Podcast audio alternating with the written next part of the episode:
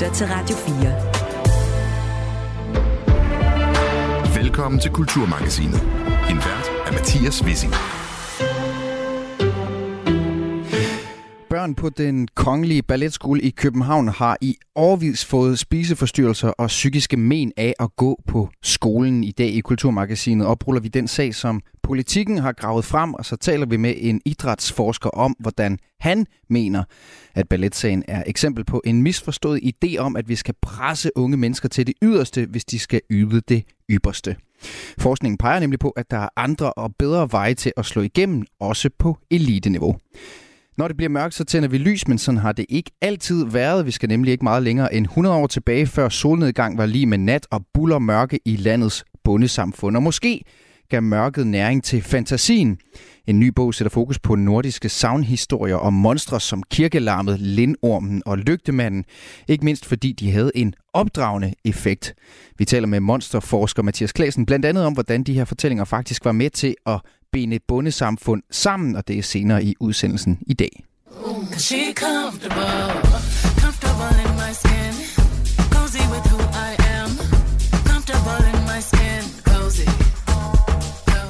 Ja, sådan her synger superstjernen Beyoncé på sangen Cozy fra sit seneste album Renaissance. Men netop Beyoncés hud- og hårfarve har den seneste uge fået kritikere til tasterne, der beskylder Beyoncé for at forsøge at gøre sig selv mere hvid, end hun egentlig er.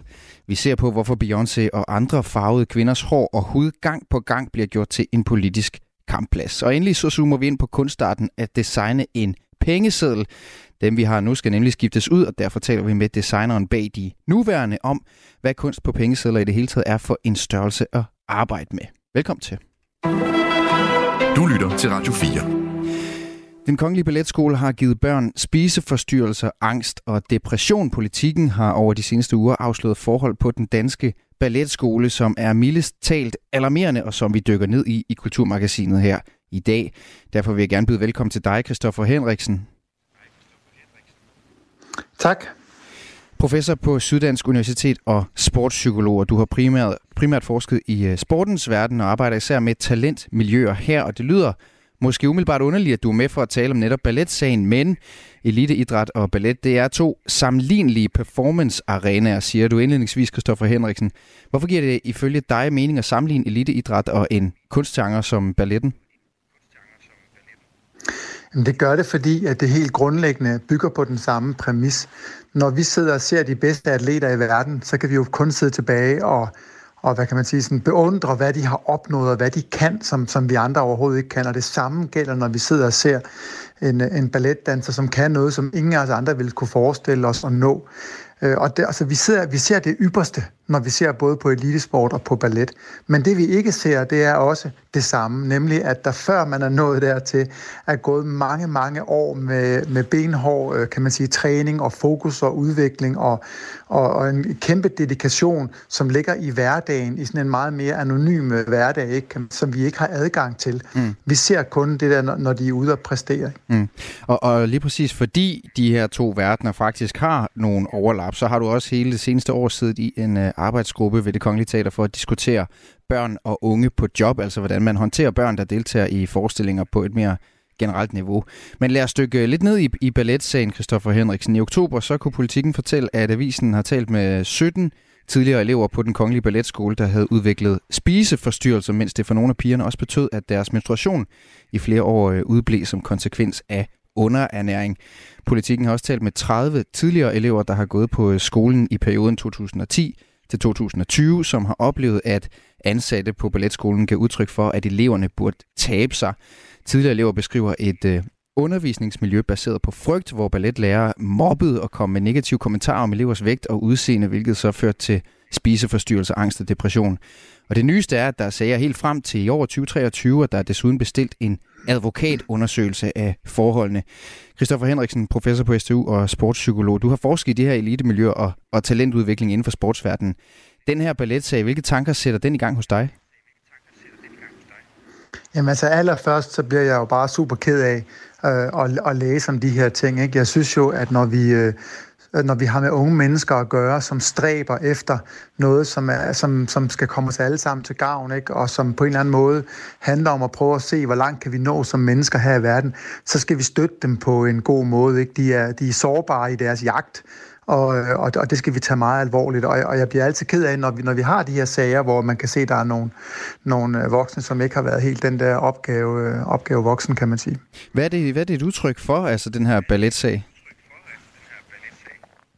Jamen, det er jo udtryk for, øh, som I faktisk siger i indledningen, ikke? Altså, at, øh, at, der, at der ligesom lever en eller anden myte om, at hvis man skal nå, den, altså nå det absolute elite-niveau inden for noget som helst, så skal vejen dertil nødvendigvis være brolagt med lidelse og, øh, og, og modgang og alt muligt andet. Ikke? Og, og, der, og det er også en fortælling om, ligesom at, at vi er nødt til at detaljstyre unge mennesker og, og styre øh, helt nøjagtigt, du ved, hvad de spiser og hvordan de træner og gør alt muligt andet, så vi er nødt til at tage selvstændighed og initiativet og sådan nogle ting fra dem, ikke? og ligesom kontrollere. Ikke? Og det, det mener jeg ikke bare er en umoderne forståelse af, hvad mennesker er for nogen, det er også en, øh, en, en fejlagtig opfattelse, fordi vi faktisk, i hvert fald i sporten, kan se, at man kan nå øh, absolut elite-niveau på nogle meget mere øh, hensigtsmæssige måder.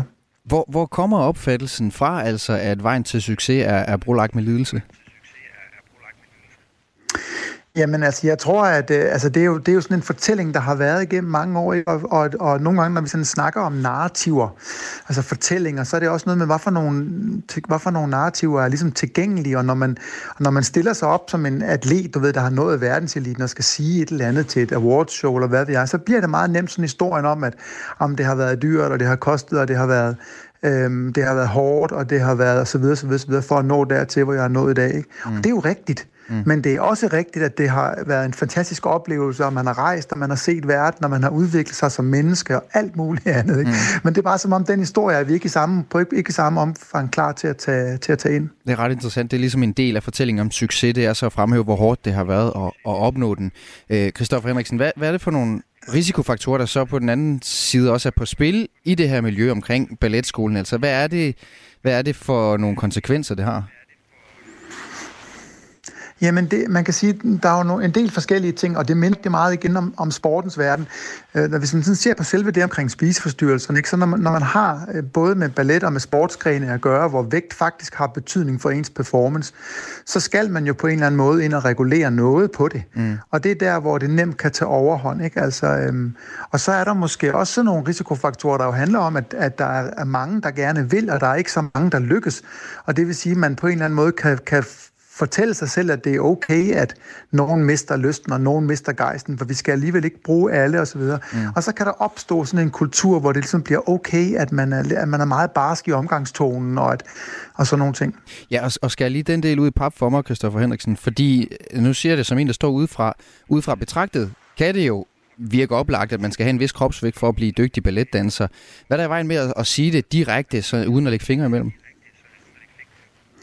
Jamen, jeg tror, altså, for det første, så den der, det der enorme fokus på vægt, især i, i udviklingsårene, ikke? for det, det her snakker vi jo ikke om den elitedanser, som er på scenen som senior voksenatlet. Vi snakker om unge mennesker, som i første omgang skal lære noget basalt omkring det at bevæge deres krop og lære altså, basale trin, og hvad man nu skal i balletten og i sportens verden, er det noget med at lære sin sport at kende. Og det er alt, alt, for tidligt at have fokus på øh, kropsvægt der. Mm. Øhm, og det er helt unødvendigt øh, for det, kan man sige. Og, og det har jo, som du selv siger, de konsekvenser, at det der overdrevet fokus på øh, at bruge vægten som en optimeringsfaktor, øh, netop kan betyde, at det tager overhånd, og mm. med så med så de der, de der følger som spiseforstyrrelse, udblevet menstruation og, og virkelig sådan, øh, mistrivsel og dårlig mental sundhed ikke til følge. Mm. Og det var altså et eksempel på noget, man ikke skal gøre, men du har jo selv været med til at se på andre talentudviklingsmiljøer inden for sport. Hvad skal man gøre? Hvordan arbejder de bedste? Ja, vi har lavet øh, kan man sige, undersøgelser af nogle af de miljøer i sportens verden, der bliver ved med at producere dygtige senior eliteatleter, som når hele vejen til verdenseliten. Og i modsætning til, hvad man måske skulle tro, så er det faktisk ikke miljøer, hvor man moser og maser de unge mennesker og har totalt kontrol og, og presser dem meget, meget hårdt, og hvor de skal frasige alting. Ikke? Altså du ved, man, skal ikke, man kan ikke komme med til sin søsters konfirmation og alt det der. Det, det er i meget højere grad miljøer, hvor der er fokus på øh, videndeling, der er fokus på autonomi, altså at man har medindflydelse på dele af sin træning.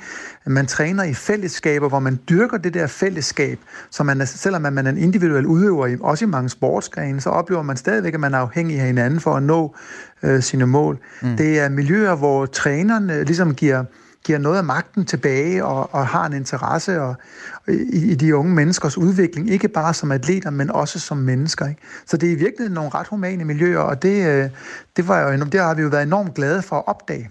Og som led i det, øh, så er der en af de ting, jeg er interesseret i. Øh, en pointe om også, at man, hvis man vil være rigtig god til noget på eliteniveau, egentlig skal toppe lidt senere aldersmæssigt, end mange tror. Hvad ligger der i det? Jamen det har, det har jo vist sig, når man går ud og undersøger eller sammenligner dem, som når den ypperste verdenselite med nogen, som når langt, men ikke det sidste stykke, så dem, der bliver de aller, allerbedste, de har typisk valgt en vej, der er lidt mere præget af tålmodighed. De vil beskrive, at de opfattede deres træning som meget seriøs i en lidt senere alder de vil beskrive, at de nåede milestones, altså første udtagelse til et landshold eller sådan noget lignende, i en lidt senere alder. Mm. De valgte måske ud, okay, fra nu af er det kun fodbold eller kun svømning i en lidt senere alder. Så nogle gange, når vi presser børn til meget tidligt at gå all in og vælge én ting og være meget seriøse omkring det, så gør vi dem faktisk en bjørnetjeneste, fordi det er ikke den mest sandsynlige vej til verdenstoppen. Er der også en del af det her øh, i narrativet, som du var inde på tidligere, om at vi også tror, at vi skal være Lionel Messi eller Cristiano Ronaldo på hver vores felt, hvis vi skal være en succes, og derfor kigger på, når han har været i gang siden han var øh, tre år gammel eller sådan noget. Altså at vi sammenligner os med en slags absolut verdenstop. Det vil jeg i hvert fald kunne spejle mig i for mig selv, hvor jeg godt kan miste motivationen, hvis jeg alligevel ikke bliver den allerbedste til det. Jamen altså, jeg tror simpelthen godt, at man kan spejle sig med den øh, ultimative verdenstop og stadigvæk få øje på, at den måde, de er gået til det på, også har været præget af en hel masse øh, leg og, og, og igennem ungdommen. Ikke? Og hvis man tager nogle af de danske store stjerner, øh, den danske model, som vi ved, der virker her, så er det jo for eksempel øh, Victor Axelsen, ikke? og så er det mm.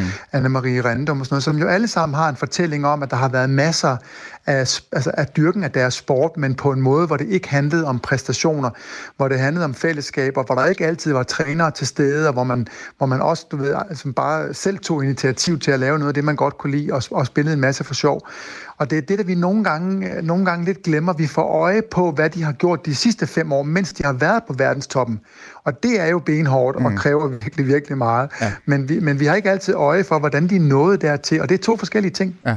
Ja, og man er ikke nødvendigvis øh, på verdenstoppen som, som 9-årig, eller 12-årig, eller 18-årig, eller, eller hvad det skal være. Hvordan ser det ud i forhold til balletten? Det er det i hvert fald overhovedet ikke målet. Balletten, Christoffer Henriksen, altså hvordan ligger det i forhold til, øh, til alderen og det her idé om at være et elitetalent i en meget ung alder?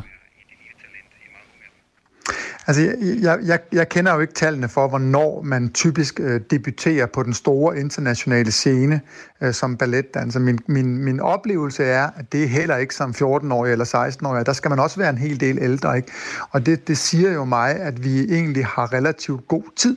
Men det er ikke det, der er, er mit indtryk, ligesom er, er den måde, man gør det på. Og det er jo blandt andet, fordi der er, har været i hvert fald en vej, hvor at der hele tiden bliver sorteret nogen fra, så man er nødt til hele tiden at præstere og præstere og præstere og være med fremme for at blive i systemet og få lov til at gå det sidste stykke. Mm. Det er jo ikke det samme som, at det ikke sagtens kunne lade sig gøre og skabe en absolut verdensstjerne, uden at have de der fokus på præstationer hele tiden. Og jeg ved jo, at man på balletten nu har valgt, at der ikke skal være frasortering hver eneste år, du ved, altså hele tiden skal smides nogen ud, men at man ligesom har en længere periode. Mm. Øh, også fordi, at der er nogle, nogle problemer med, at man ligesom kan man sige, hvis man er småskadet og sådan nogle ting, så bliver man nødt til at træne igennem, fordi man har ikke tid til at miste en uge eller en måned, eller, altså, du ved, og det er jo det er virkelig usundt, og det er vi nødt til at skabe, den ro. Mm.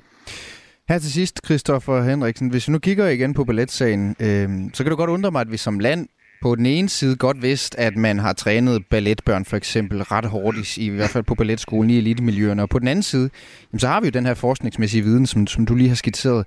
Hvorfor tror du, ingen har råbt, øh, råbt op om, at vi skulle, skulle ændre noget? Jamen, jeg tror, at det bliver accepteret af mange grunde. For de unge, for de unge balletudøvere, der handler det jo om, at øh, de har en kæmpe stærk drøm om at nå, øh, det, det, altså, nå verdenstoppen inden for deres kunstart. Ikke?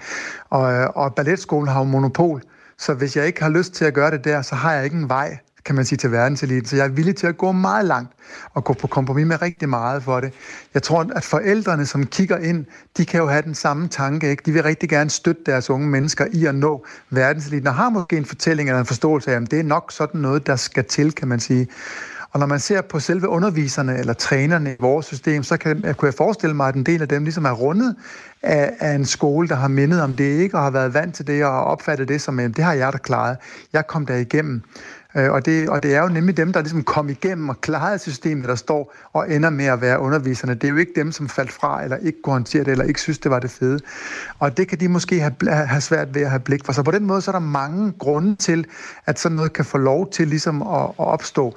Og derfor er det jo egentlig også sundt, når der udefra, øh, som for eksempel politikken gør her, bliver råbt vagt i gevær, og der bliver sat fokus på det, og at man kan få lov til at se sin egen praksis gennem, gennem andres øjne på en eller anden måde. Og det sagde altså sportspsykologen samt professoren på SDU, Christoffer Henriksen. Tak fordi du er med i Kulturmagasinet. Velbekomme. Du lytter til Radio 4. I denne her globaliserede tidsalder er du måske vant til at gå rundt og være bange for robotter og Godzilla og Grev Dracula og alle dem der. Men hvis vi spoler tiden tilbage til dengang det meste af Danmark var små bundelandsbyer, og hvor dagens længde var en til en med solens bane over himlen, så var vi i Danmark og i Norden leveringsdygtige i vores helt egne monstre og savnvæsener. De havde så skønne navne som for eksempel Nykken, et væsen, der holder til i åer og søer, hvor det lukker mennesker ned og drukner dem. Der var lindormen, en kæmpe menneskeædende slange, der lever i skovens dyb. Slattenpatten eller slatten langpat, en elverkone med vildt lange bryster, der stjæler for folk om natten. Ligelarmet genfærdet af et lam, som, hvis det viser sig for en person, er en forudsigelse om personens snarlige død – og mange, mange flere. Og nu er der så kommet et spritnyt tegneseriehæfte, Skumringstid, en antologi, hvor en række danske illustratorer over 130 sider fortolker historier om 13 nordiske savnvæsener. Og derfor har jeg nu besøg af en gæst, der for alvor kan gøre mig klogere på, hvilken rolle de her savnvæsener spillede før i tiden. Mathias Klasen, lektor og mon- monsterforsker på Aarhus Universitet. Velkommen til Kulturmagasinet. Mange tak. Øh, Mathias, for en horror- og monsterforsker som dig, hvor rangerer de her øh, traditionelle nordiske savnvæsener så sammenlignet med, med andre monstre? Jamen højt, øh, og man kan sige, det er sådan lidt en uudnyttet øh, guldgruppe af skræk og redsel, øh, som vi måske har glemt lidt i sådan en øh, Hollywood-entusiasme. Mm. Så i lang tid, der har dansk horror handlet om vampyrer og varulve og mumier og sådan noget, men, men der er jo i virkeligheden en, en rig dansk skat af af redselsvæsener. Ja, vi behøver ikke engang gå ned og, og handle i sådan en monster-supermarked. Vi har det hele i rygsækken i forvejen, hvis vi nu, hvis vi nu kiggede derned. Mm. Har du selv en favorit blandt de der nordiske savnvæsener? Ja, det er svært. Altså, jeg kan huske, som dreng var jeg redselslagen for lygtemanden, for eksempel. Ja. Og, og åmanden synes jeg også kan noget, og de der ellefolk. Altså, der er helhesten, der er også et eller andet bare i navnet, ikke? Som, ja. Ja som får det til at risle koldt ned ad ryggen. Og det er altså savnvæsener, som optræder i, uh, i skumringstid. Øhm, de her savnvæsener, og det er noget af det, som jeg virkelig synes er interessant ved det her, hvilken rolle har de spillet før i tiden i, i, i vores bundesamfund? Jamen flere roller, og altså nogle, nogle roller, som er mere seriøse, end man måske lige umiddelbart skulle tro, fordi at vi er vant til at forbinde monstre med hjernedød underholdning. Mm. Altså noget, man ser, når man åbner Netflix og skal mm. have lidt... Uh... Som vi, og, og det synes jeg faktisk er vildt vigtigt, det her, mm. som vi godt ved er underholdning. Ja. For det er jo det, det er ikke altid, det er ikke altid sådan, det har forholdt sig med, med de her soundvæsener. Nej, lige præcis, fordi en, en vigtig funktion, de formentlig har haft historisk, det har været som sådan et uh, adfærdsregulerende værktøj, kan man sige. Altså, hvis man gerne vil have børn til at opføre sig på en særlig måde, og ikke tos rundt ud i skoven efter mørkets frembrud, så var det en effektiv pædagogisk strategi at sige, at du dør. Præcis. Øh, så, så det er sådan en ting, ikke? Og en anden ting, det har været som et, øhm, et middel til at forklare det uforklarlige. Mm. Øh, så hvis folk begyndte at opføre sig helt vildt underligt, og man ikke havde adgang til øh, psykiatriske forklaringsmodeller, for eksempel, hvis nogen fik skizofreni eller epilepsi, eller, mm. så kunne man sige, at det er nok fordi, at han er blevet ramt af en elverpil, eller, ja. Ja. Øhm, eller hvis folk blev væk, forsvandt, aldrig kom tilbage eller druknede. Altså alle sådan nogle ting, som, som, som virker meningsløse, kan man forsøge at give noget mening ved at formode, at der står et eller andet uhyggeligt væsen bag. Og, og, og hvilken funktion har de haft for, for de her øh, det, lokalsamfund? Det der det har jo været en måde at forklare det uforklarlige på, mm. så verden blev lidt mindre og lidt, lidt nemmere at forstå mm. og, og fortolke. Men det, savnvæsenerne har jo også ligesom haft en, en, en samfundsmæssig værdi. Ja, op til flere, tror jeg i virkeligheden. Altså, det har jo dels været noget, man kunne samles om.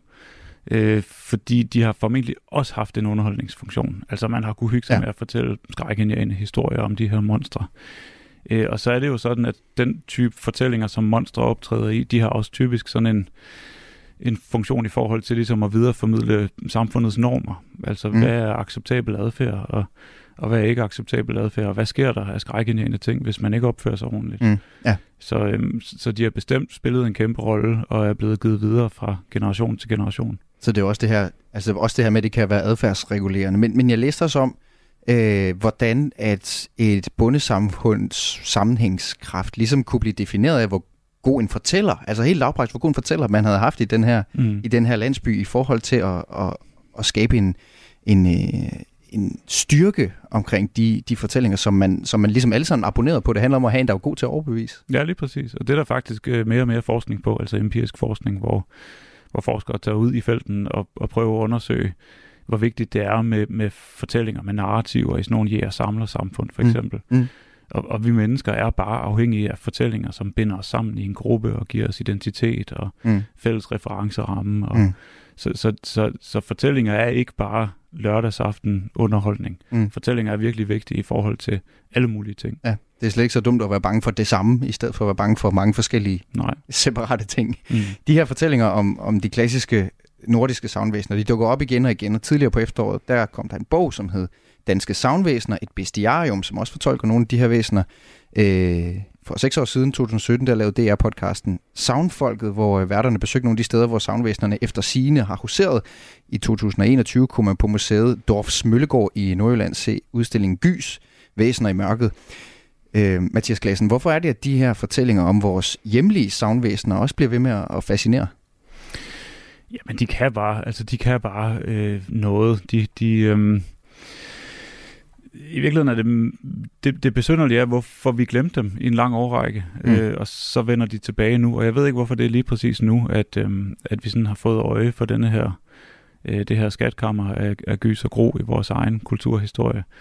Øh, men jeg tror, at selvom vi er moderne mennesker i 2023, så er der stadigvæk noget dybt i os, som, som, øh, som gyser ved tanken om en uhyggelig halv fisk, halv mand i en sø. Mm. Så, så altså, selvom vi godt ved, at den her type ting ikke eller vi overbeviser os selv og hinanden om, at vi, vi ved med 99,9% sikkerhed, at det, at det ikke findes. Jamen det er det, og det er den der sidste 0,1%, som, ja. som jo så lige pludselig bliver til næsten 100, hvis man er alene ude i en skov, og det er mørkt og sådan ja. noget, ikke? så ja. kan man godt glemme alle de der rationelle ja. øh, refleksioner. Så, så, så de kan stadigvæk øh, tale til vores sådan, indre forskræmte hulemand, om man vil. Ja, det har sådan en, øh, en, en indre resonans, de der, de der nordiske savnvæsener også. Ja. Vi skal have lige en form for, øhm, for anmeldelse af den her øh, tegneserieantologi, som jo er anledning til vores snak. Skummingstid hedder den. Og inden vi skal høre, hvad du mener om den, så skal vi lige omkring øh, Mikkel Stube Tejlbjerg, som er skuespiller og illustrator og kæmpe tegneserienørd. Inden udsendelsen, der fortalte han os, at øh, før han gav sin om, at, at tegneserien for ham at se simpelthen er det perfekte medie, medie til, til lige præcis den her type savnhistorier. Jeg synes, øh, rent tegneseriemæssigt, så er, så er det jo et emne, som passer usigeligt godt til netop øh, tegneseriegenren, fordi man kan, jo lave, øh, man kan jo lave alt, og man kan blande, blande virkelighed med fantasi, og man kan øh, tegne det så uhyggeligt, eller så, øh, så vildt, eller voldsomt, eller fjollet, så, øh, som man vil. Så på den måde, så er der jo, så er der jo frit løb, og det er jo også det, som de her mytologiske savnvæsener, de, de, de lever jo i, i den frie fantasi og har jo haft alle mulige øh, udtryk og, og måder at se ud på. Så ja, jeg synes, det er, det er, det er en helt perfekte øh, medie, det synes jeg. Ja, og selvom øh, øh Stube, som vi kalder ham, Mikkel Stube Talbjerg, han, han, han er begejstret for, at der overhovedet kommer sådan en udgivelse som, som den her, altså skumringstid. Øh, så siger han, at man også godt kan mærke, at det ikke er et, et, et værk lavet af fuldtidsprofessionelle, siger han. Jeg synes, det er fantastisk, at der udkommer en tegneserie som den her fra et lille, øh, fra et lille forlag, som øh, forlaget afkom. Øh, jeg synes, der er rigtig, rigtig mange, øh, mange gode øh, ting i, rigtig mange gode historier. Og jeg synes også, at de er tegnet øh, rigtig fint alle sammen. Jeg, øh, man kan jo godt se, at jeg, jeg har tænkt lidt over det, imens jeg læste, og øh, jeg synes, der er rigtig mange øh, fede tegninger og historier. Øh, hvis også godt, man kan se, at det ikke er man kan man sige, måske fuldtidsprofessionelle, som, øh, som har haft gang i det her. Og det siger jeg med al respekt for dem, der har arbejdet på det. Jeg synes, at, øh, at den der forskel, der er på både historiefortællingen og øh, på den måde, som, øh, som, som de forskellige forfattere slash tegnere har valgt at fortælle historierne. Det synes jeg virker rigtig godt. Ja, det sagde altså tegneserieekspert Mikkel Stube Tejlbjerg. Øh, han er vores tegneserieekspert, Mathias. Du er vores monsterekspert. Hvordan synes du, at, at øh, de nordiske savnvæsener bliver fortolket i, i det her tegneseriehæfte her? Hvor mange, hvor mange lygtemænd får den af dig? Øh, øh, jeg er ikke vant til at dele lygtemænd ud. Og, og, øh, puha, det var et godt spørgsmål. Øh, den får mange lygtemænd. Øh, hvor mange kan man give? Øhm, øh, 30. 30. Den får øh, 27 lygtemænd. Fordi det den scorer højt. Ja. ja, det synes jeg. Ja, hvorfor? Jamen, det er godt tænkt, altså, og det er godt set, at jeg synes, at Stube har fuldstændig ret i, at, at det her medie er perfekt øhm, til at formidle de her fortællinger. Og der er jo alle mulige forskellige stilarter, som bliver mobiliseret i tegneserien, altså øh, i, i højere eller, eller lavere grad af sådan abstraktion og øh, absurditet. Men, mm. øh, men jeg, synes, jeg synes, det er godt øh, fanget på en måde, som både tager de her væsener alvorligt, men som også får dem øh, gjort lidt humoristiske, eller får dem placeret i en mere sådan moderne kontekst. Jeg synes, det virker som en rigtig god introduktion, for de er også meget korte jo. Det er mm. jo 13 øh, soundvæsener på 130 sider, så det giver sig selv cirka, hvor meget der er til hver. Man bliver ligesom lige løftet ind i helt kort, hvad er det nu, øh, en af mine favoritter, hvad er det nu skiftningen mm. er for en, eller gravzon, hvad ja. er det nu, det går ud på. Ja. Øhm, en anden ting, jeg lige skal nå at vende med dig, Mathias, det er også, at, at de her soundvæsener, det er jo noget, der, nogen, der udspringer af mørket. Og nu er vi jo i den mørke tid. Mm-hmm. Øh, men det var vi, det er vi jo faktisk ikke rigtigt, for vi tænder bare lys, øh, sammenlignet med, hvad man har været i de her bundesamfund, hvor det var sådan, at hvis solen var gået ned, så var det bare ærgerligt. Altså, i dag, den ville have været fra klokken 7.30 til, til 16.30 eller sådan et eller andet, og så var det faktisk bare at gå i seng ja. efterfølgende. Ja. Hvad har mørket betydet for vores evne til at finde på ting og fortælle historier og lave historier rundt om dem? Jamen utrolig meget, og det, og det er noget, vi lidt glemmer, nu hvor vi er så godt vant i, i, i Danmark, hvor det er meget sjældent, at strømmen svigter, øh, og hvor det er meget sjældent, at det er virkelig mørkt. Altså, mm, mm. Øh, fordi når det er mørkt, så, så er der jo en af den, hvor, når vores nok vigtigste sans, den bliver sat ud af spil. Altså vi kan ikke se noget, vores synsans er indrettet på en måde, så, så vi er afhængige af lys. Øhm, og når mørket falder på, så har det jo historisk været sådan, at monsterne kom frem. Mm. Øhm, så mørke har i menneskets evolutionshistorie over millioner år været forbundet med fare. Mm.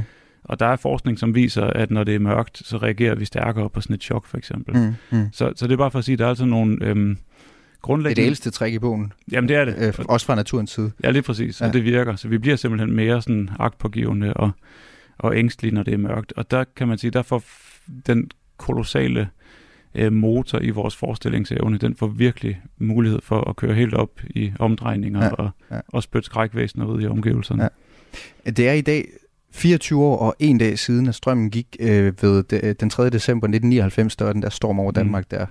Øh, der var jeg 9 år gammel, og jeg var så bange for stormvejr i mange år af en eller anden årsag. Og ja. det var fordi, at jeg var slet ikke vant til, at det var, jeg kan huske, at jeg spurgte min mor, mm. går strømmen mor? Tror du strømmen går? Altså det var det værste, jeg kunne forestille ja. mig. Og vi tændte jo bare sterinlys, så mm. der, der, var faktisk ikke så meget at komme efter, vel? Nej. Men det var alligevel sådan en, altså det var faktisk næsten det værste, det var, hvis jeg ikke kunne kontrollere, om vi kunne have lys eller ej. Jeg kan ikke lade være med at tænke på, om vi også har mistet noget efter, nu, prøver jeg lige sådan at sammenligne med noget, der skete for 150 år siden, mm. eller dengang vi begyndte at kunne tænde lys, som, som vi havde lyst til det. Altså kan, man godt, kan vi to godt blive enige om, at vi måske har mistet lidt, lidt fantasi, eftersom vi begyndte at kontrollere lys og mørke? Ja, det, det tænker jeg måske godt. Altså det, det er rigtigt nok, der kan være sådan en næsten apokalyptisk følelse af, når, når strømmen går.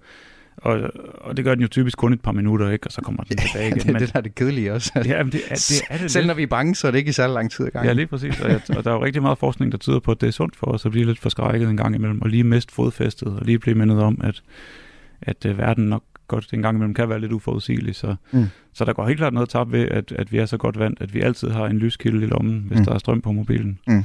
Ja, den er da kommet siden 99. Ja. Mathias Klasen, lektor på Aarhus Universitet med speciale i horror og i monstre. Tak fordi du er med i Kulturmagasinet. Selv tak. Skumringstid er udgivet hos forlaget Afkom. Du lytter til Radio 4. En af verdens største popstjerner, Beyoncé, har det seneste år turneret verden rundt. Det er blevet til koncertfilmen Renaissance af film by Beyoncé, der havde premiere i fredags. I close my eyes and travel through realms of space and time. Reality holds no power or control of my state of mind on my voyage to find a source to charge my inner being. Assembly line frequency as I tap my MPC. Welcome to Men den seneste uges tid er Beyoncé, der har både afroamerikanske og europæiske rødder, blevet kritiseret for at gøre sig selv videre end hun er. Til forpremieren på filmen bar hun nemlig en hvid glat paryk, og på billeder fra den røde løber ser Beyoncés hud så lys ud, at fans efterfølgende har spekuleret i, om superstjernen ligefrem har bleget sin hud for at fremstå lysere. Mary Consolata Namagambe, debattør, iværksætter og grundlægger af virksomheden She for She. Velkommen til Kulturmagasinet. Tak skal du have. Det er faktisk ikke første gang, Beyoncé øh, beskyldes for at lysne sin hud. Det skete også tilbage i 2008 i forbindelse med en L'Oreal-reklame, hvilket førte til beskyldninger om whitewashing. Det vidste jeg ikke var noget, der hed, når det handler om hudfarve. Igen i 2012, som frem- reklameforum på en, for en plade, fik hun kritik for det samme. Øh, Mary, prøv lige at, at starte med at forklare, hvorfor vækker det vrede, at Beyoncé iklæder sig den her hvidhårede paryk og ser lys ud på nogle billeder? Øhm, jeg tror nu ikke, at det handler så meget om parrykken. Øh, der er rimelig mange sorte kvinder, som enten har extensions eller paryk. Men jeg tror, det handler mere om, at øh, lige pludselig stå den her kvinde, som symboliserer øh, sorthed for rigtig mange, men også black excellency. Øh, at lige pludselig så ligner hun en hvid kvinde. Øh, der var mange kommentarer på hendes billede, hvor folk var sådan, er det Kim K? Er det Kim Kardashian? Hvem, hvem er hun? Mm. Øhm, så jeg tror, det handler mere om, at i mange generationer har hvidhed været lige med smuk, og ligesom det, som har været øhm, standard for smukhed i verden. Ikke? Mm, mm. Og, og, og hvorfor er det i din optik et problem, et problem, at hun fremstår mere hvid, som hun gør øh, på, på den røde løber her for, for nogle uger siden? Altså, det skal jo lige siges, at når man er brun, eller har meget melanin i huden, så er det jo, når det bliver vinter, eller bliver koldere, så bliver vi ofte lyser i huden. Øhm, det kan også være, at det er fordi, at øh, lyset, der blev taget billeder, øh, der blev taget billede af hende, gjorde, at hun blev lyser.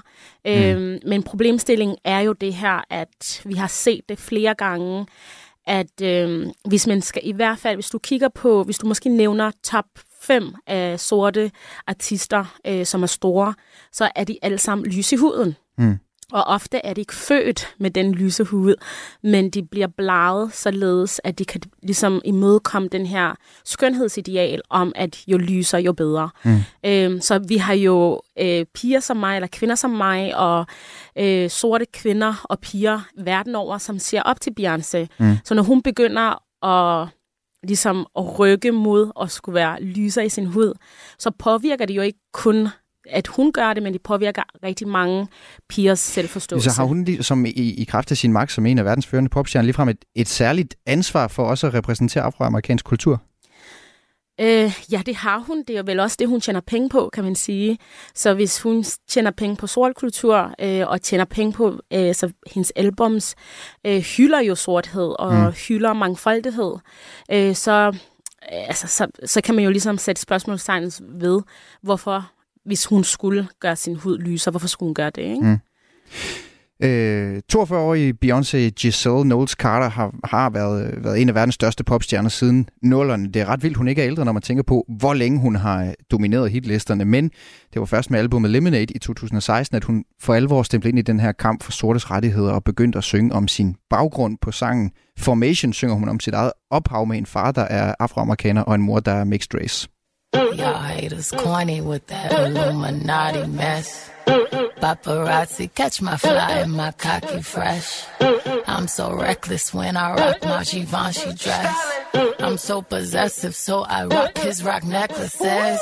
My daddy Alabama, mama Louisiana. You mix that Negro with that Creole, make a Texas Bama. I like my sådan synger hun på sangen Formation fra Lemonade-albummet, som sangen er fra. Øh, og den fik stor opmærksomhed og afførte blandt andet en sketch i satireshowet Saturday Night Live, hvor hvide amerikanere opdagede, at Beyoncé faktisk er sort.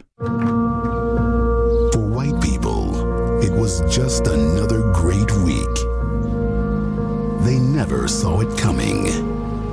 They had no warning. Then The day before the Super Bowl, it happened. Beyonce released a new music video that embraces her black heritage. Beyonce video is unapologetically black. Tribute to the Black Lives Matter movement. Case for black message. her blackness black. like never before. Honey, get in here! Video, yes. What is it? What's wrong? Black, black. Out of nowhere. I think Beyonce is black. Ja, og så bryder helvede løs i den her sketch fra Saturday Night Live. Selvom Beyoncé gennem årene aktivt har øh, støttet Black Lives Matter-bevægelsen, så bliver hun altså nu kritiseret for ikke at stå ved sine rødder og for såkaldt white fishing. Og det er en kritik, som Beyoncés egen mor, Tina Knowles, ikke gider at høre på. Hun kalder anklagerne om, at Beyoncé skulle have forsøgt at se hvid ud for racistiske og ignorante og dumme i et Instagram-opslag, skriver hun blandt andet. Jeg er træt af jer taber. Jeg ved, hun bliver sur på mig for at gøre det her, men jeg er fat op. Den her pige passer sig selv. Hun hjælper folk, når hun kan. Hun løfter og promoverer altid sorte kvinder og underdogs. Mary Consolata Namagambe, du er stadig med mig, selvom jeg lige, øh, jeg lige gav et lille, øh, en lille chassé her. Du er social aktivist, forkæmper for racismefrit samfund og grundlægger af virksomheden Chief She, der sætter fokus på øh, piger og kvinder på det afrikanske kontinent. Har Beyoncés mor ikke en pointe? Altså skal Beyoncé ikke have lov til at gøre med sit udseende præcis, hvad hun vil? Og det skal hun, og det skal hun bestemt. Og jeg vil nok også sige, at altså sortheden kommer jo i forskellige nuancer. Øhm, altså der er jo folk, der er lyse i huden, øh, som måske kan ligne din hudfarve, tæt på din hudfarve, og stadig være sorte. Øh, så der er jo ikke fordi, der er en paljet, hvor man siger, hvis du har den her hudfarve, hvis du er mørk i huden, så er du sort. Øh, så Øh, og jeg forstår også det her med, at altså, i stedet for at hylde hende, altså hun er jo fantastisk, og hun er et forbillede. Altså, hun har jo lavet en turné, hvor hun har tjent så mange penge, øh, og ansat så mange mennesker, at vi ofte vælger ikke at hylde de gode ting, mm. men vælger ligesom at skulle gå efter de banale mm. ting. Ikke? Mm. Ja. Jeg, jeg, jeg ved, du også øh, selv har kæmpet med at holde af dit naturlige hår, apropos det her med at se ud fuldstændig, som man har lyst til. Øh, hvad, hvad, hvad, hvad er det for en, øh, en proces, du selv har, har er gennemgået med, med, med, med dit, øh, den måde, dit hår ser ud på? Jamen, jeg tror, når man, øh, altså, når man er vokset op i Danmark, øh, ikke i den her tid, hvor at vi har Instagram og TikTok, hvor man får lov til at spejle sig i så mange andre mennesker i verden over, men øh, da jeg var yngre, så havde jeg vidderligt kun Bill, Bill, Bill Cosby øh, som jeg kunne se, altså mm. familien, kan man sige. Øhm, og det, som jeg ønskede allermest, da jeg var barn, det var at have langt lyst hår, hvor at når jeg cyklede, så kom der ligesom luft under håret, mm. ikke? hvis du kan forestille mm. dig det. Mm. Øhm, men så var det også svært at finde nogle rollemodeller, øh, hvor man ligesom blev forstærket i, at man var flot, og man var smuk, som man var, mm. øh, og ikke have den her store lyst om at være lyser i huden, og fordi det, man så på tv, var altid kvinder, som Lin Beyoncé, som var lyser i huden. Mm. Øhm, så at, at, det, at man kan sige, altså jeg tror ikke, hun har bladet sin hud, men hvis det skete, at hun havde gjort det, ville det mm. være et stort tab for rigtig, rigtig mange sorte kvinder, som ser op til hende. Det vil være et slags svigt, faktisk. Ja, det, er ja, det er jo ikke første gang, øh, at, at sorte kvinders udseende udgør en, en symbolpolitisk kampplads. Michelle Obama har været i modvind for at glatte sit naturligt krusede hår, da hun var... Øh, øh, USA's første dame, og da hun så efterfølgende har vist sig med sit naturlige hår, så blev hun hyldet for at omfavne sine rødder, så man kan sige, uanset hvad hun gjorde med sit hår, så var det ligesom, så var det ligesom noget, der fik opmærksomhed. Faktisk så betyder hendes hår så meget, at Barack Obama måske slet ikke var præsident, hvis Michelle Obama havde sit naturlige hår, mener i hvert fald den afrikanske forfatter Chimamanda øh, Ngozi Adichie. Præcis. Øh, Mary Consolata Namagambe, hvad er det ved sorte kvinders udseende, som gør det til en politisk kampplads? Jamen, der er jo det her med, at altså, hvis vi tager afroen, øh, hvis man kigger på øh, Black Panther og så videre, altså det er jo ikke bare en afro, det er også en symbol for sorthed, det er symbol for stolthed og sorthed. Øh, nu er det jo, at Obama var præsident, og hans kone var sort, men hvor sort må hun egentlig være? Mm. Øh, og spørgsmålet er måske også, vi kan stille i forhold til Beyoncé. Hvor sort må Beyoncé være i forhold til den succes, hun var, eller hun har? Øh, hvis hun lignede mig og havde min hudfarve, havde hun haft den succes, hun har i dag, eller havde hun ikke? Mm. Det er også spørgsmålet. Mm. Hvad tror du selv?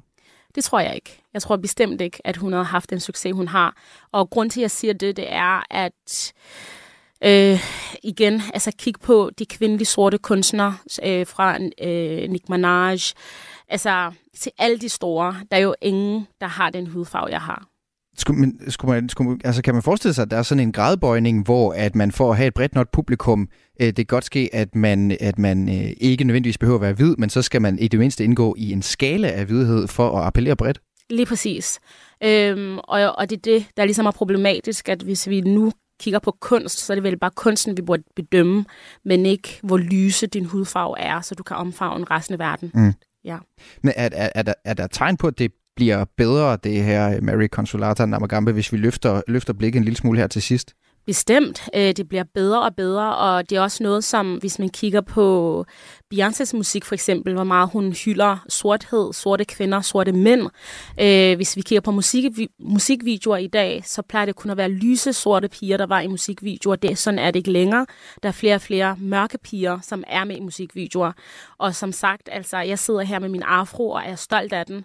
Det havde jeg nok ikke gjort et par år tilbage. Mm. Og det er jo takket være så mange sorte kvinder, som står ved deres skønhed, mm. som den er. Mm. Og lige præcis derfor er det også altid interessant, hvad der sker med Beyoncé og hendes øh, hudfarve og hendes hår af en eller anden årsag. Mary Consolata Namagambe, altså debattør, iværksætter og grundlægger af virksomheden She for She. Tak fordi du var med i Kulturmagasinet. Mange tak.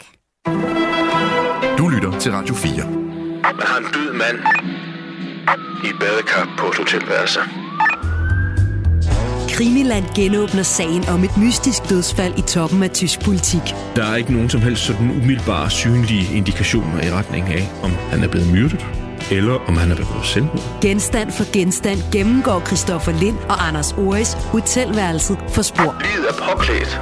Barsel, han har skjorte og slips på. Hvis vi begynder med at fokusere på badekarret og på livet, så har han ikke sine sko på. Han har ikke nogen sko på. Lyt til Krimiland om Uwe Barschel i Radio 4's app, eller der, hvor du lytter til podcast. Radio 4. Det her, det, øh, det vil blive et mysterium. Ikke så forudsigeligt.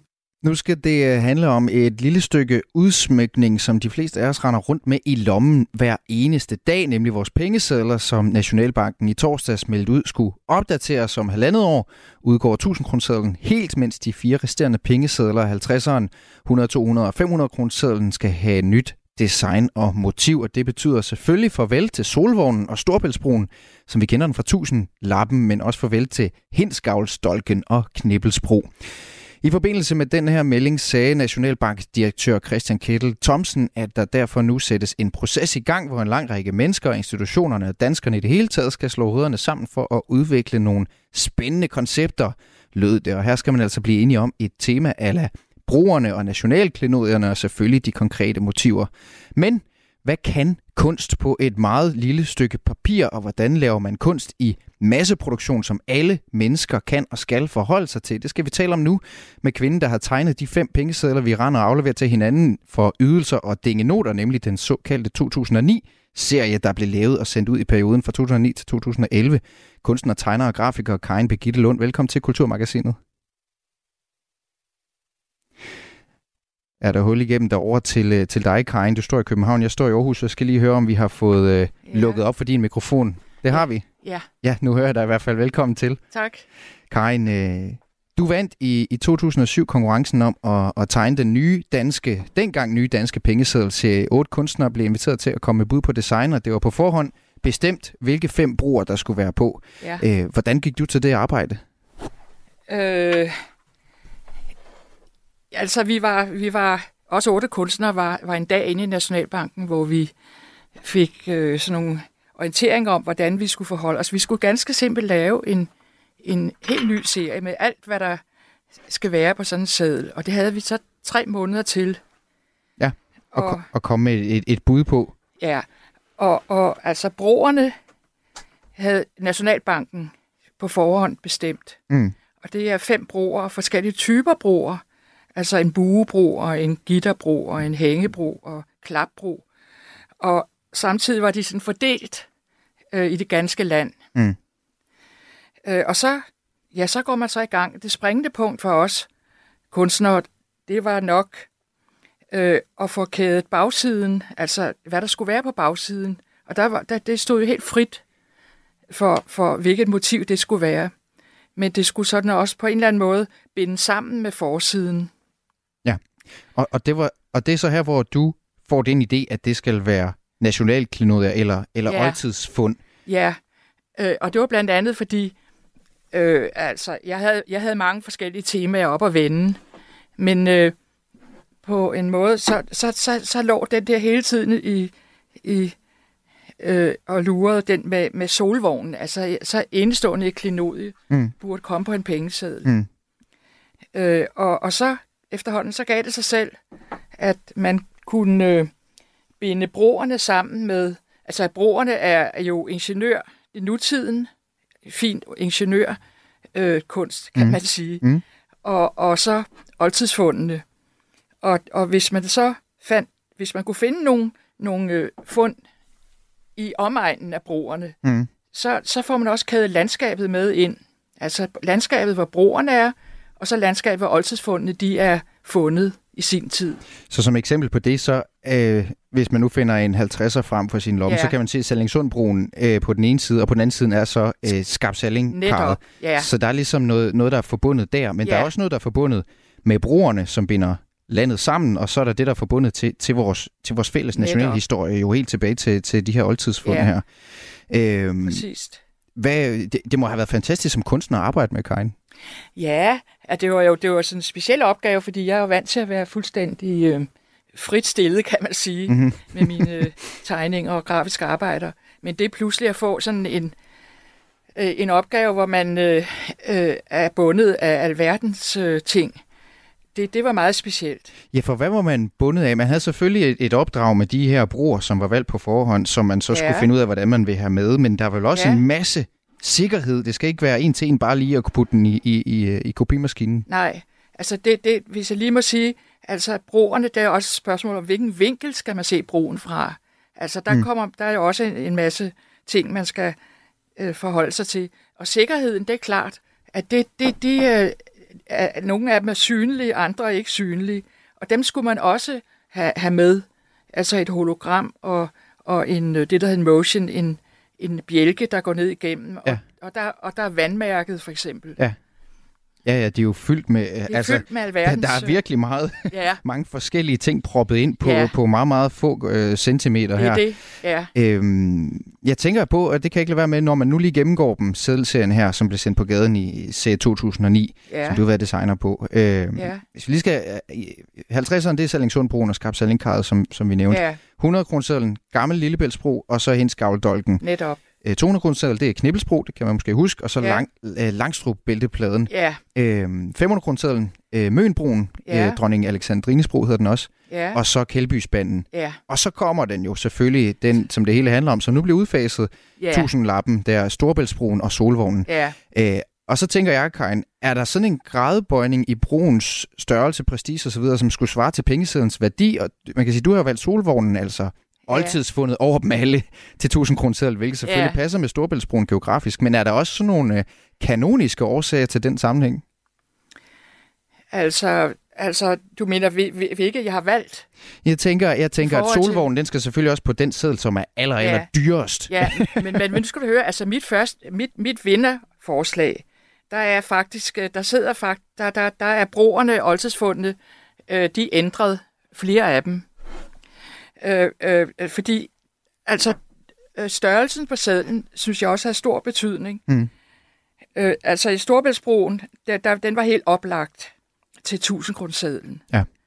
Men i virkeligheden havde jeg, øh, altså, øh, hvad hedder Møenbroen havde jeg på en anden sadel. Den, den blev så, kom så over på, på, på 500 kroner så der byttede lidt rundt på det, ja.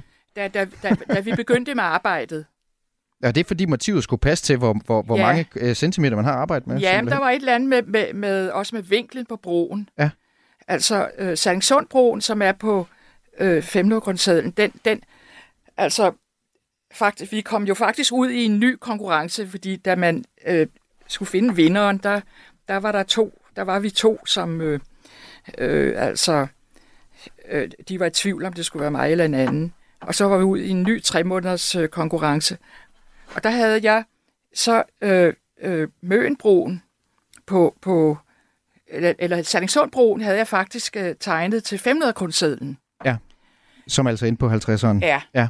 Men øh, der, der, der, det, blev, det blev der byttet om på. Hvordan har det været som kunstner at arbejde med noget, som så mange har skulle ind over og holde øje med og tage stilling til? Ja, det... Undervejs, nu tænker jeg, endda på, øh, nu tænker jeg ikke på dem, der har haft den mellem hænderne, men dem, som har haft en holdning til, hvordan den skulle se ud. Ja, det, det, det, det var selvfølgelig altså det kunne man ikke lade være med at gøre sig sine overvejelser omkring, altså at, at den pludselig skulle, ens kunst pludselig skulle ud i, i millioner oplag. Mm. Ja, fordi, det. og, og Karin, det er nemlig ret interessant med det her, det her møde jo mellem, det er mellem noget meget hverdagsligt, noget vi alle sammen skal bruge, Ja. og så øh, usel mammon, som det er, og så kunstnerisk virke. Der findes ikke mange i Danmarks befolkning, der ikke har forholdt sig til de her Nej. med tegninger på, på pengesedlerne. Nej, nej. Hvordan forholdt du dig til det som, som kunstner, øh, da- da du arbejdede på at få opgaven? Jeg tænkte ikke så meget over det, mens jeg lavede det. Det var mere, når, når, når jeg så de første øh, ruller nede i, i, i sædelafdelingen, hvor, hvor, hvor de blev trygt. Mm. Der Mhm. tænkte jeg, hold da op. Da jeg så de der, Der kæmpe, mange. kæmpe ruller, der bare kørte løs. Ja. Og, så, og så se min, øh, mit design og mine tegninger på, på, på de sædler der. Der, der, det, var- der fik jeg lidt en klump i halsen, må jeg sige. Ja, ja. Det kan jeg godt forstå. Ja. Øh, og ikke mindst fordi vi snakker om på redaktionen, der er jo ikke der er vel ikke noget, altså det er jo, jeg sy- synes jo, det er et lille kunstværk, sådan, sådan en tegning her, som skal være på et meget, meget lille stykke papir, Ja. som vi alle sammen, altså der er, jo ikke, Ja. der er jo ikke noget, vi alle sammen har set, som for eksempel Sallingsundbroen på en, på en 50'er. Det er færre, der måske har haft en storbæltsbro mellem hænderne, sådan, Ja. sådan til daglig i hvert fald. Men, Ja. men i hvert fald, altså de her mindre pengesedler er Ja. jo nogen, noget, noget, som vi alle sammen forholder os til. Også Ja. fordi det er jo ikke fotografier, det er jo Nej. bare, det er jo tegninger. Det er tegninger, ja. Det er det. Men, øh, men samtidig så vil jeg sige, at øh, folk de tænker jo ikke så meget over det, fordi det er jo et stykke papir, der er sådan flygtigt. Altså, det bliver jo så langet ud over disken, og, Mm. og jeg ved ikke, hvor mange der egentlig sådan øh, nærstuderer sådan nogle sædler. Altså. Det, det, men det er jo vigtigt, at, at de har et signal, sådan så de, man, kan, man kan skelne de forskellige Mm. sædler fra hinanden. Mm. Og nu hvor vi så bliver mere og mere digitale, øh, hvad- hvad betyder det her lille fysiske stykke kunst på en pengeseddel så i, i dine øjne? Øh, altså, ja, altså, der er jo ikke så mange, der bruger dem mere, kan man sige. Er, det, er, er du ærgerlig over det? Jeg kan godt uh, svinge op til, hvis, hvis jeg endelig skal. Og jeg synes faktisk, det er Ja. lidt ærgerligt, fordi det er en led i det her med, at alt flytter ind i det digitale. Ja, det er klart. Der er noget, noget smukt og, og sådan fin øh, historie tilbage i tiden Mm. mm. med, med de her sædler. Mm. Men øh, der er jo ikke, man kan jo godt se, hvor det bærer hen. Mm. Og altså, hvis jeg skal være helt ærlig, så, så, så er det heller ikke altid, jeg har sædler på mig. Nej. Nej, ikke engang, ikke engang designeren bag, bag de pengesedler, vi har. nej. Øh, det sjove er jo også, at selvom at de er, faktisk er rigtig, nu har jeg sådan en oversigt foran mig, rigtig, rigtig flotte at kigge på, Karin, og det er de jo alle sammen. Jeg Så det er jo også for. noget, vi er vant til, at vi skal gemme væk jo. Det er jo ikke Ja. noget, der ligger fremme. Der, der, det Nej. er ligesom i pengesedlens natur, Ja, at det ikke modsat kunst er noget, vi hænger op eller har liggende Nej. fremme. nej. Øh, Det er designet til også at blive pakket ned i punkten, så, vi, så folk Ja. de ikke kommer og, og, og, og tænker, at det, det er Ja. noget, de kunne putte i lommen til. Ja, men det er rigtigt. Det, det, er, det, det er skjult, og så bliver de hævet op en gang imellem. Øhm, og vi taler om det, Karin, fordi at øh, der om halvandet år, den, den 31. maj er det, Ja. 2025, Ja. øh, udgår øh, 1000 kroner som, øh, som Ja. betalingsmiddel, og det, Ja, det har de lovet, det skal vi nok få en masse mere viden om, så vi ikke brænder ind med, med nogle 1000 kroner Ja. hvis man nu har nogen liggende et eller andet sted. ja, Årsagen det er, at vi har ændret betalingsvaner, som du også var inde på i praksis, så er der ikke Ja. brug for den seddel længere, mener Nej. de. Alene de, de Nej. seneste to år er den samlede værdi af, af de her 1000 kroner i omløb, altså dem, der er i omløb, faldet Ja. med mere end 6 milliarder, øh, siger Nationalbanken. ja. Øhm, du mener jo, at det både er godt og skidt med, at der skal laves ny pengeseddelserie, øhm, Karin. Øh, hvorfor Ja. mener du det? Altså, hvorfor det er godt og skidt? Ja, hvad, altså, hvorfor er det, lad mig spørge, hvorfor er det øh, ikke kun skidt, at, at der skal laves ny pengeseddelserie for dig at se? Ej, nu er det jo også, fordi jeg er glad for 1000 kronersedlen, altså. altså, selvfølgelig er jeg lidt ked af, at det forsvinder. Men, øh, men øh, jeg kan godt se, at den, der er nogle problemer med, med, altså at der måske ligger nogen rundt omkring, der ikke burde ligge der. Mm. Så altså, jeg, jeg, jeg kan godt forstå det, men jeg er alligevel lidt ærgerlig over det.